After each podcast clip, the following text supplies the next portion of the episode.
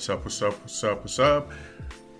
Thank you for joining the first edition of the Rod and Reel podcast. I'm Rod Beard, I'm your host, beat writer for the Detroit News, for the, covering the Detroit Pistons, and sports writer of just about everything for the Detroit News, going on 18 years now.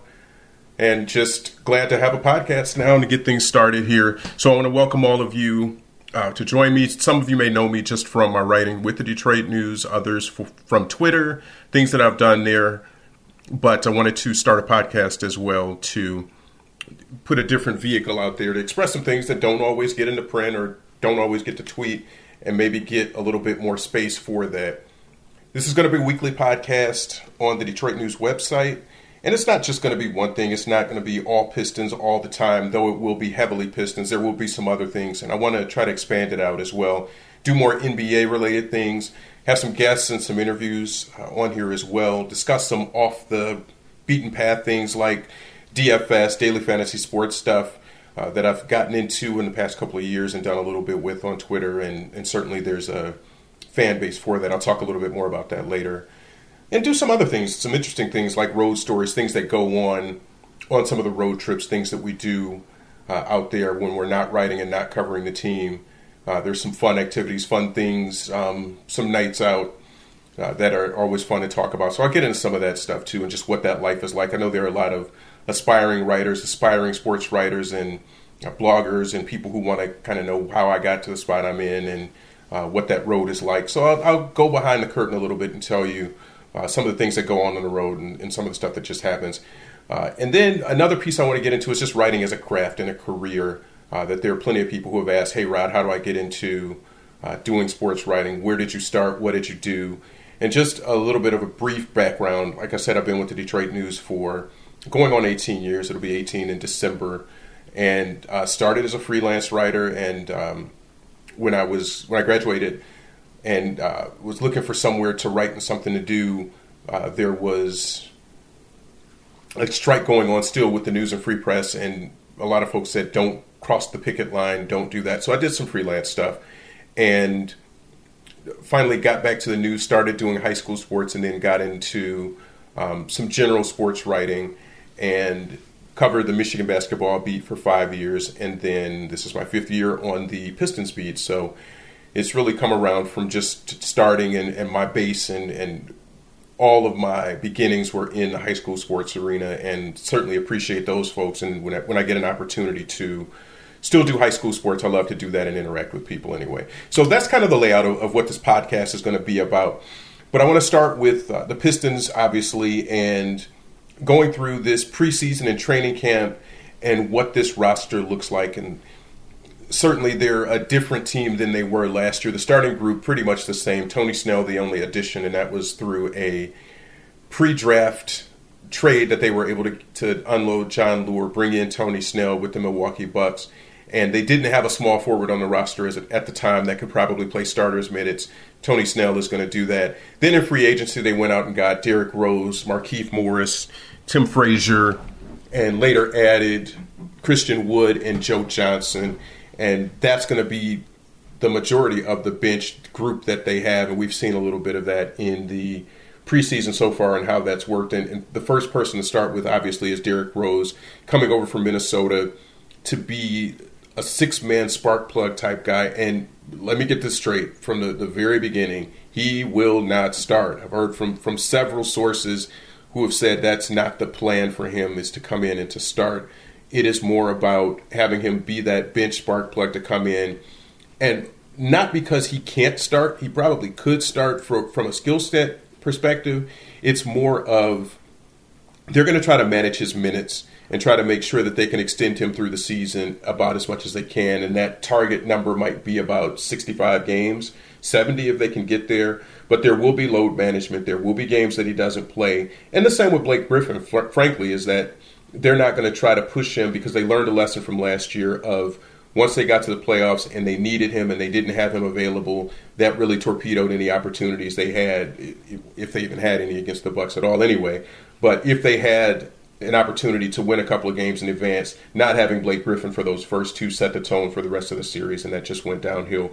But getting back to Derrick Rose, They see him as a guy who can come in and change the pace off the bench, much like Ish Smith did with his speed. But Derrick Rose adds a scoring element and a finishing element at the rim, and, and to some degree, even a three point shooting uh, piece that Ish Smith did not have. So they feel like they've upgraded at the backup point guard position because Rose is a dynamic player and he can play with Reggie Jackson if you want to do a hybrid uh, guard combination there. Both combo guards, both can play off the ball or with the ball.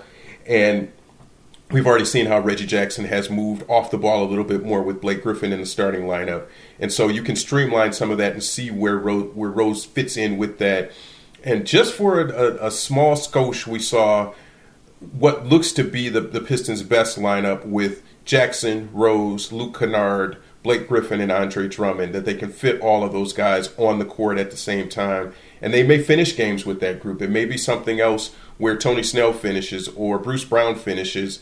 So that's where why it's important to have Rose because he can do so many things. And we've seen that in the preseason already that he's averaging over 14 points a game. He's their leading scorer in the first 3 preseason games so far. So again, he will not start. It's just not going to happen. That they want to manage him a little bit more than that.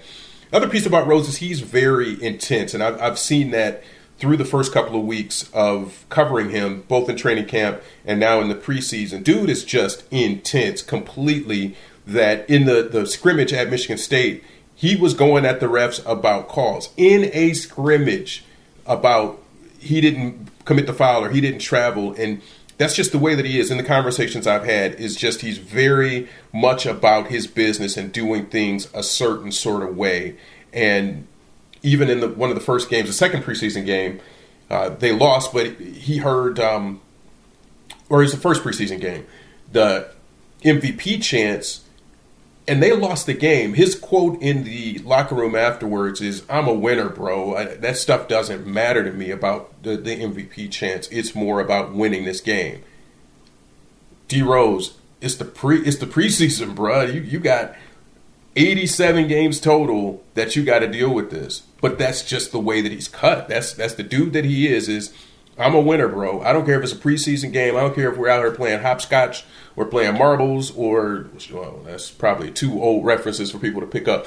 But that dude wants to win at whatever he does. And that's going to be something that's very important in that Pistons locker room and on the court that they have another guy who has that winning type of mentality and win it at all costs and do whatever you got to do to win. We've seen that Blake Griffin is that same dude. First regular season game last year, they won the game but Glenn Robinson III missed a defensive assignment. The shot missed, and the Pistons ended up winning. But Blake Griffin wasn't happy. He was barking still about you missed the assignment. We won this game, but we might not win the next game.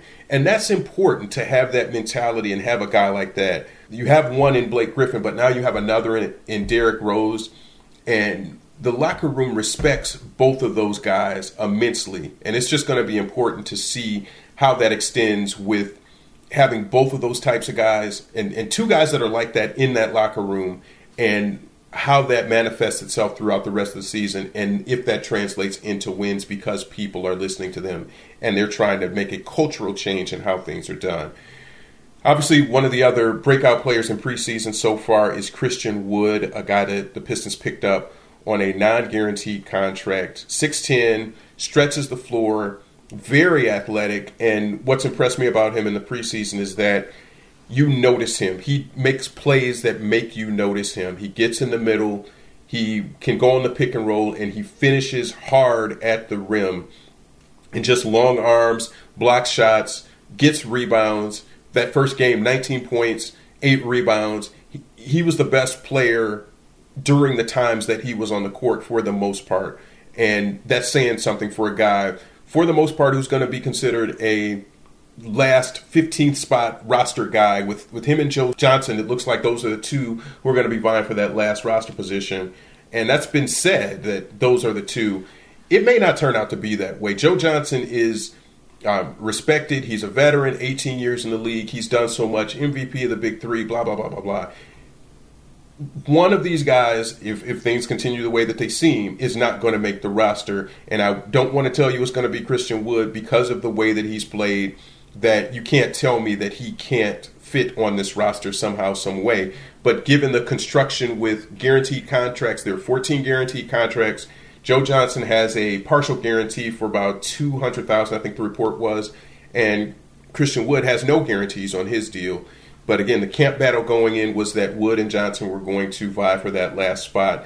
Don't rule out the option that the Pistons just look and make a trade, open up another roster spot, and keep both Johnson and Wood and something else. And I'm, I'm not going to speculate on who that trade would be because it could be any of a number of people. It could be one of the younger guys. It could be um, Thon Maker because Wood plays that same type of position. Um, and, and, they could decide that between Wood and, John, and Maker that they're just only going to have one of those guys. I can't see them trading Wood because I think he he brings a lot to this team. They haven't had a dynamic backup center probably since Aron Baynes, and he didn't really shoot from three a lot. He was a perimeter big, but not all the way out to three. He's turned into that since well, as he moved over to Boston. But Wood seems to be what they would want from a center, a young kid, 23, 24, that can bring you that type of energy and that type of production. Again, and, and Dwane Casey has said the issue with Christian Wood is his consistency. Can he do it on a consistent basis? Three game sample size, not a lot in the preseason so far, but he has brought that same energy. And defensively, I think he can be something different for them. And it's not saying he has to be the backup center. We've seen him play uh, last night against the Cavaliers. He played with Drummond, he played with Maker, so they can play off of each other in a certain way. It's just going to take some ramping up to figure out how those two bigs are going to play together.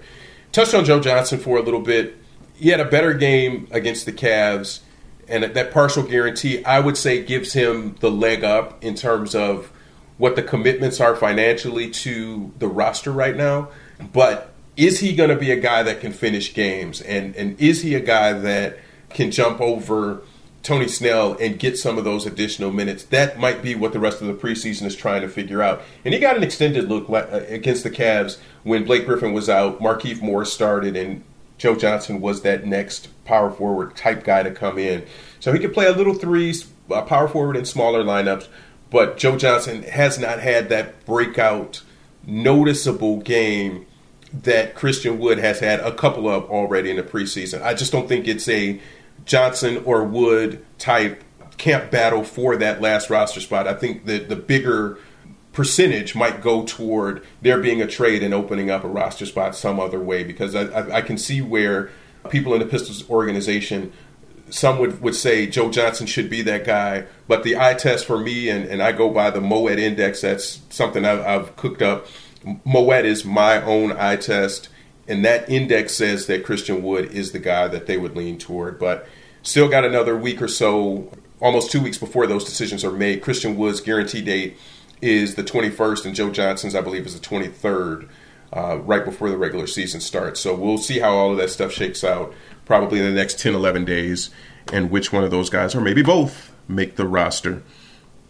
Tony Snell, we've seen a little bit of, and the, the thing that sticks out to me in the preseason so far is he's not afraid to shoot the ball, and he fits in well with that starting group as a, a long armed small forward he can sit in the corner and do the things that everybody wanted Stanley Johnson to do, but that just wasn't his skill set to shoot the corner three and have some success at it in the, the high 30% range, maybe up to 40%. Tony Snell has a, a defensive acumen the same way that I think just fits in, and whether they're going to have Bruce Brown be that other wing spot as the shooting guard, that's something that you still have to figure out. Bruce Brown had a, a nice game against the Cavs as well. 15 points, seven assists, five rebounds, and he finished out the game. And, and he showed a lot of that progression that he made in summer league with being a facilitator and distributor. That that's starting to pay off, and that's the type of player that he can be that will gain him more minutes on the floor. And if he can continue to do that, you could see Bruce Brown play a lot more minutes there. And that's all I'll do for the roster construction right now. Some of the, the new guys and what that looks like. Svi Mykhailiuk also has been pretty good in the minutes that he's gotten. That I think he'll vie for some rotation minutes. It's just going to be hard for him to break through because Casey probably is going to go nine, ten deep, and Mykhailiuk is right on that edge of being number nine, number ten, number eleven, somewhere in there, depending on what the game situation is. Another big issue in training camp and at the beginning of the year is Andre Drummond's contract. And Uh, he's coming up toward his player option for next year, which is for 28.8 million. And if you would have asked me last year, I would have said there's no way a guy's going to turn down 28.8 million. And then you see what Al Horford did, turned it down, signed with the Sixers, and that's just what the market is right now. Is guys are turning down big deals in order to move to another team and have that flexibility to do what they want. Drummond may be a different case. I don't know if he can go out on the open market and get 29, call it 30 million from another team. There might not be that value of a traditional center around the league because when you think about it, most teams either have a young, low cost center that they're developing or they've already got a big time center, your Joel Embiid's, your Rudy Gobert's, that they're paying big money to. So to say that another team is going to go out and, and feel like Andre Drummond is the piece that they're missing that's going to take them to the next level from a, a, fringe playoff team to a definite contender or a contender to being one of the top tier contenders is really hard to fathom. That market doesn't seem to be there right offhand, but a team might look at that and say, "Hey, this is the one thing that they're going to pay. 30 million is a lot for a center in this league if you're not Joel Embiid, if you're not Rudy Gobert, if you're not uh, Jokic, if you're not one of those top couple of guys, to see that much of a salary go to one guy who doesn't impact the game in the similar way that the elite elite players in the league do is is just there's a small market for that and a small possibility that, that that's going to happen. So it's going to be interesting to see how that plays out. Whether Drummond gets a max deal, and if that's something that the Pistons are going to bend down to and say, uh, "We'll give you the money." And, and Tom Gores, for the most for the for what it's worth, when he was here at the opening of the practice facility in Midtown last week, said that they're talking. the The discussions are open. To me, it would seem if they were going to offer Andre Drummond a max contract, they would have done it already. And it feels like more the situation is they're going to see how this year goes. And if this is a playoff year and they get somewhere in the mid 40s up to 50 wins and he's an integral part of that, then yeah, they would be more than willing to open the checkbook and to keep him around as being that guy who's the face of the franchise. But again, if he doesn't impact winning the way that the new front office deems that he might and he, he would, might need to in order to deserve $30 million a year, then I don't think they'll go in that direction. Now, the trump card in all of this is going to be the Pistons owner, Tom Gores. He may just supersede everything the front office says and say, you know what, Andre Drummond is going to be a Piston. He's going to be a Piston for the next five years, um, and, and just pay him what that max number looks like, which could be in the range of 180, 190 over five years. I mean, that's that's tough. That's a tough decision, but that's what is going to determine the the course of these next few years and where the Pistons are going to go is what they do with this Andre Drummond dilemma with his contract. Drummond tiptoed around it and said that he would opt out and he would be a free agent and it was kind of a tongue-in-cheek thing. It wasn't a definitive he's opting out, but I would think the Pistons are planning on him to opt out and at least test the market and see what's there. And if it's not there, then they can negotiate another deal to come back and have him to retain, retain him on the roster. But that's again a, a tricky situation. And Andre Drummond talked about whether he's a max player. Here's a quick clip of what he had to say last week. I mean, that's the way he sees me as, and that's obviously the way anybody would see themselves as a basketball player. The hard work you put in throughout your whole life and just the dedication that you put in each and every day. No player should feel like they're not a max player. Every player should feel like they're worth that sum of money because the hard work and the blood, sweat, and tears you put in each and every day. It doesn't matter if you're a basketball player on and off the court. It doesn't matter where you are. I mean, the work you put in, you should be rewarded for. So it doesn't matter who you are. If it's me or it's, it can go anywhere from a rookie everybody feels like it should make the maximum amount of dollars to, you know, to play the sport they're playing. So in a, in a lot of ways, it's just common sense. If you go for a job interview and you know what the average salary is, you're going to ask for the maximum amount, and, and the market is going to dictate this. And I've always said this about Andre Drummond. When he got his max deal, first thing, his max deal is not Blake Griffin's max deal. There are tiers of max contracts, and people have to understand that. But the other piece of it is his wasn't entirely based on merit. He didn't have these eye popping numbers that made you say, he's the best center in the league. We're going to pay him max money in the sense of max money, the maximum allowed by in the league. Again, there are tiers to the max level contracts based on the years of service and years of experience in the league, and he got the max at his slot. There's a difference in one max and another max and another max, and pe- and fans in general don't understand that, and so they look at him and they say Andre Drummond is not a max player doesn't have to be a max player. You just have to be in the right place at the right time. The Pistons needed a face of the franchise. Drummond was the face of the franchise at the time, and he was the best player. After letting uh, Greg Monroe go, they couldn't let Andre Drummond walk out the door right behind him and still build the roster the way they needed to. So this is the time where you got to pay the piper if they're going to retain him, and it's going to cost again somewhere in the range of, of 30 million a year, probably more than that even, to keep him around. And I'll get into more of the, the roster stuff and uh, season preview stuff next week in the next podcast. But I just want to give you a flavor of what we're looking at with construction, with Drummond's contract. Those are two of the bigger things coming in, and how this team might be a little bit different than last year's team. Want to pivot over to daily fantasy sports, and for those who don't know, that's your FanDuel or your DraftKings, and it's almost like uh, fantasy football, but instead of every week, it's every day. You can play with whatever slated games that are there. It's an untapped population of readership, listenership, followers, and folks that are there. And it, it, the story about how I got into it is a couple of years ago, there were people who were on Twitter and just asking, "Hey, how many minutes do you think Ish Smith is going to get?" I said, "Ish Smith, that's weird. I mean, I don't know, is normal 18, somewhere in there. And so it mushroomed into, well, how many minutes is Boban going to get when Boban Marjanovic was with the Pistons?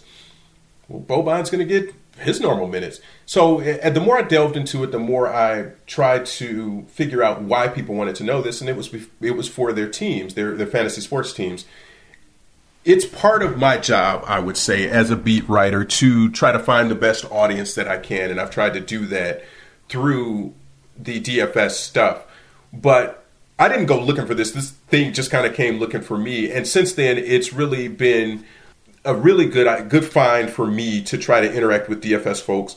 And it's again, it's not going out of what I already do. It is injuries, starting lineups. How many minutes do you think a guy is going to play? And for the most part, I don't know that. I don't go and ask the coach, "Hey, how many minutes do you think we're going to see from uh, Christian Wood tonight. But you try to eyeball it. You try to ask other questions that give you a good sense of what that answer is going to be.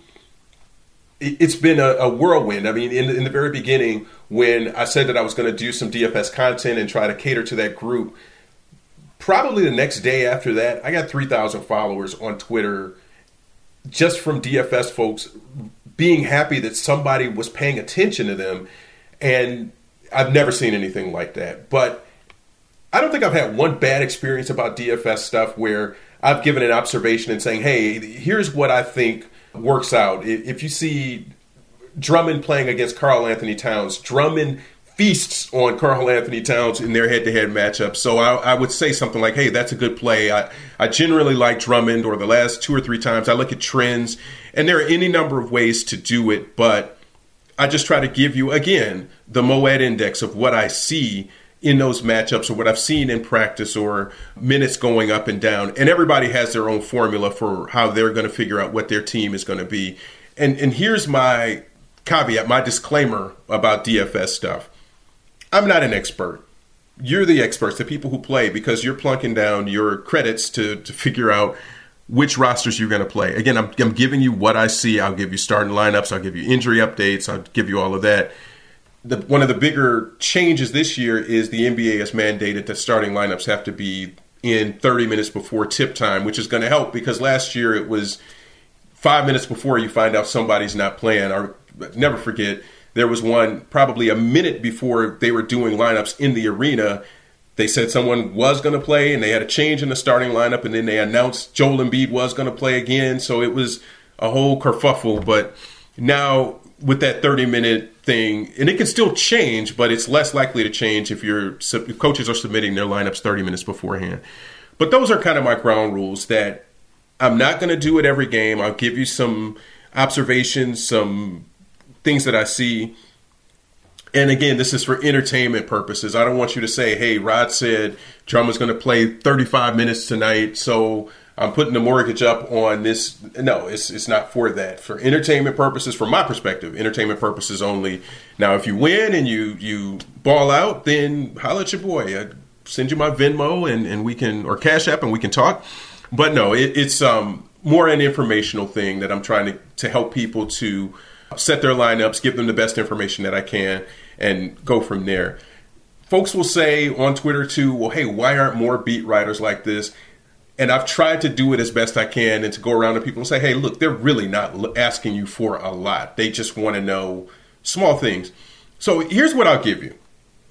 Here's the best way to approach a beat writer if they are writing for a team and you want information. Say, hey, look, I know this is infringing on your time. I just need a quick, hey, do you have any idea how many minutes player X is going to play tonight? Or is there an injury update on this guy? Don't tell them it's for DFS because they already, some of them already have in their minds that that's evil and it's it's not worth their time to interact with those folks. But just say, hey, just quick question. Do you know if Joel Embiid is playing tonight? Or do you know if Jimmy Butler's playing tonight? That's the best way to approach it.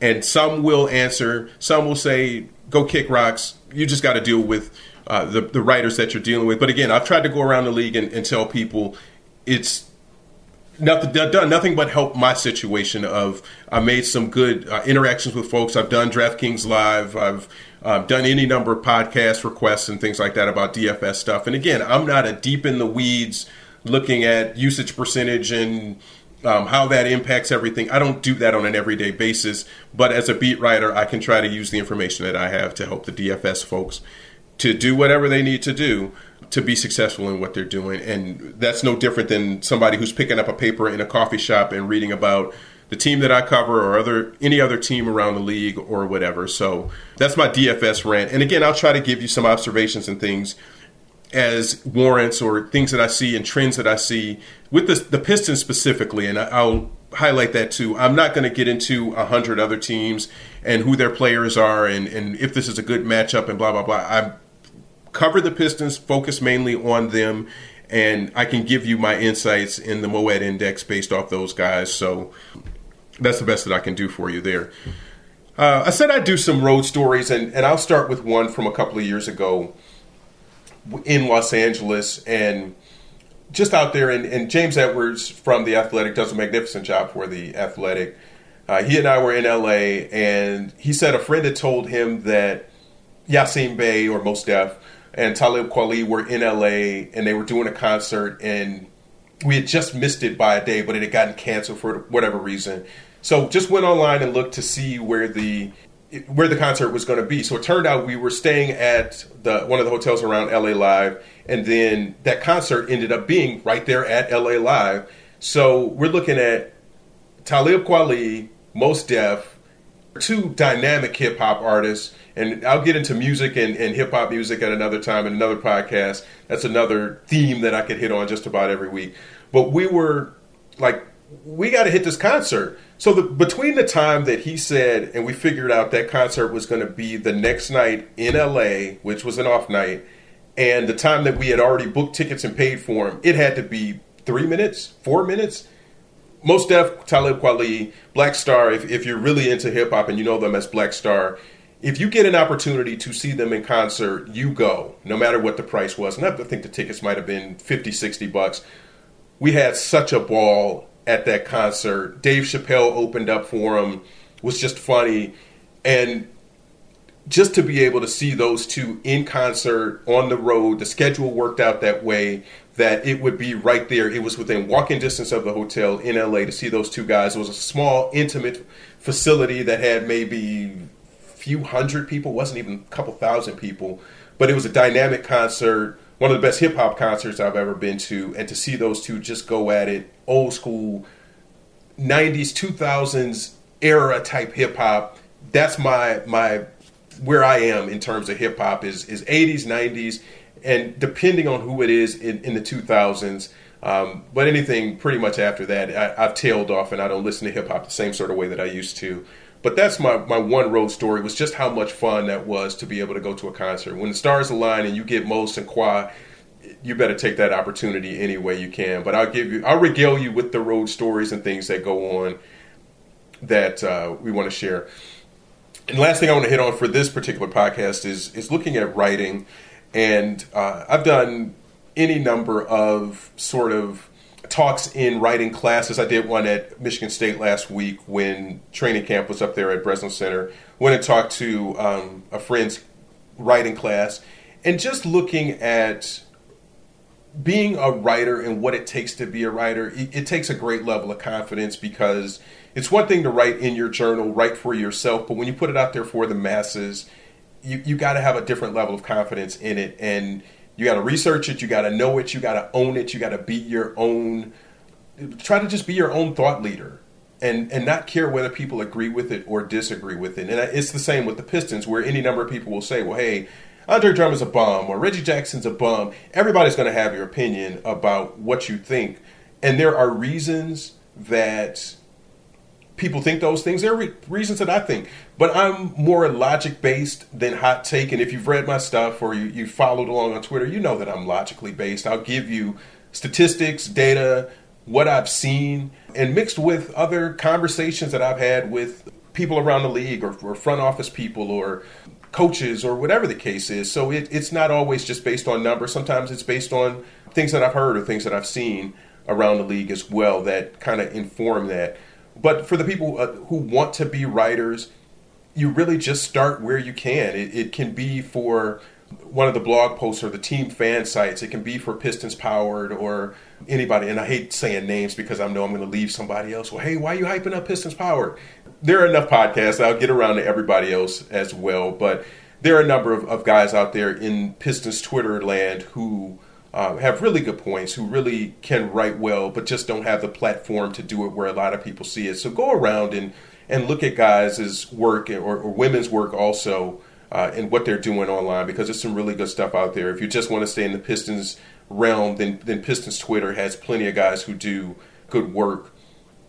And uh, you can find that. But if you're trying to write, I would say start out with something like that. If you don't want to start your own website, just start a blog or just start working for one of those fan sites and get your feet wet. Get some some very clear points that you want to make about what you're writing and just get it out there and just try it. It's not always going to work. Things that I've written haven't always worked and I, I've kind of said, "Ooh, I could have done better on that." But you write it one time and then the next time you try to do better and you live with what you put out there.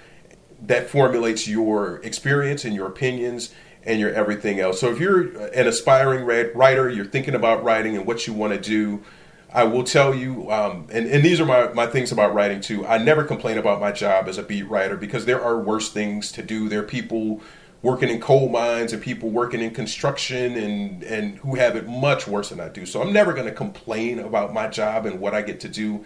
I absolutely love that I get to get up and write every day as my job. And, and I always tell the story too. Whenever I go and talk to a class, I tell them how when I was younger, 10, 11, I used to be a, a delivery boy, a, a, newspaper boy for the Detroit News, and would deliver the paper and would throw it on people's porch and, and collect um, the money for that every year. And, and obviously, things have changed since the 80s when I was doing that stuff. But it is it's still a great joy when I write something that's that's in the sports section or on the front page, and you're in an airport or you're somewhere and you get a hard copy of a paper and you say by Rod Beard at the top of it. That's something that I did. It's still a joy, and it's been 20 plus years in the writing business of putting work out there, but it's just something about holding that paper and seeing that that's something. And there are people all over the country, all over the world, when you factor in uh, the website at DetroitNews.com, that all of the work goes into, and people appreciate it, and and people will email and and along with their hey i hate reggie jackson or i hate andre drummond along with those there are some that just say hey i'm a big fan of your work and i really enjoy what you do and i still like those still enjoy getting those but i know that the, there's the other side of that of people oh your your your point is is crazy that you think that Derrick Rose should be coming off the bench. I mean, that's I mean, I got an opinion, you got an opinion. We don't have to agree on it, but my opinion very often is informed by a lot more information. Yours is you were watching TV and you, you you're mad that they lost a game. Maybe it's something like that. So just the, the pieces about, about being a writer. And again, I'll hit on it, try to give it a little segment on a weekly basis of, of what that's like. It's not an easy thing. You can't just do it, take a writing class, and then come out and say, "Hey, I'm about to start putting out put this work in and put these stories out." It's just it's there's so much more in terms of the grammar and the structure and the voice and the everything else. And the most important thing as a writer is finding your voice and figuring out what works for you, what works for your audience, and not even trying to, to please that audience at all times because again in, in the sports writing business everybody's going to have uh, a different opinion about how things go but i think we will try to wrap it up there at least for this inaugural edition of the rod and reel podcast i guess we, we could too have a uh, promotional spot here if there are any sponsors out there any dfs people anybody else. Hit me up on twitter. I, dms are always open if uh, anybody's ever wondering as well about how they get in contact with me, you can always hit me on Twitter, hit me with a DM, and I try to get back on those and respond to those as quickly as I can. This has been the first edition of the Rod and Reel podcast, covering Pistons, NBA, writing, road stories, DFS, a little bit of everything. Appreciate you taking the time to listen.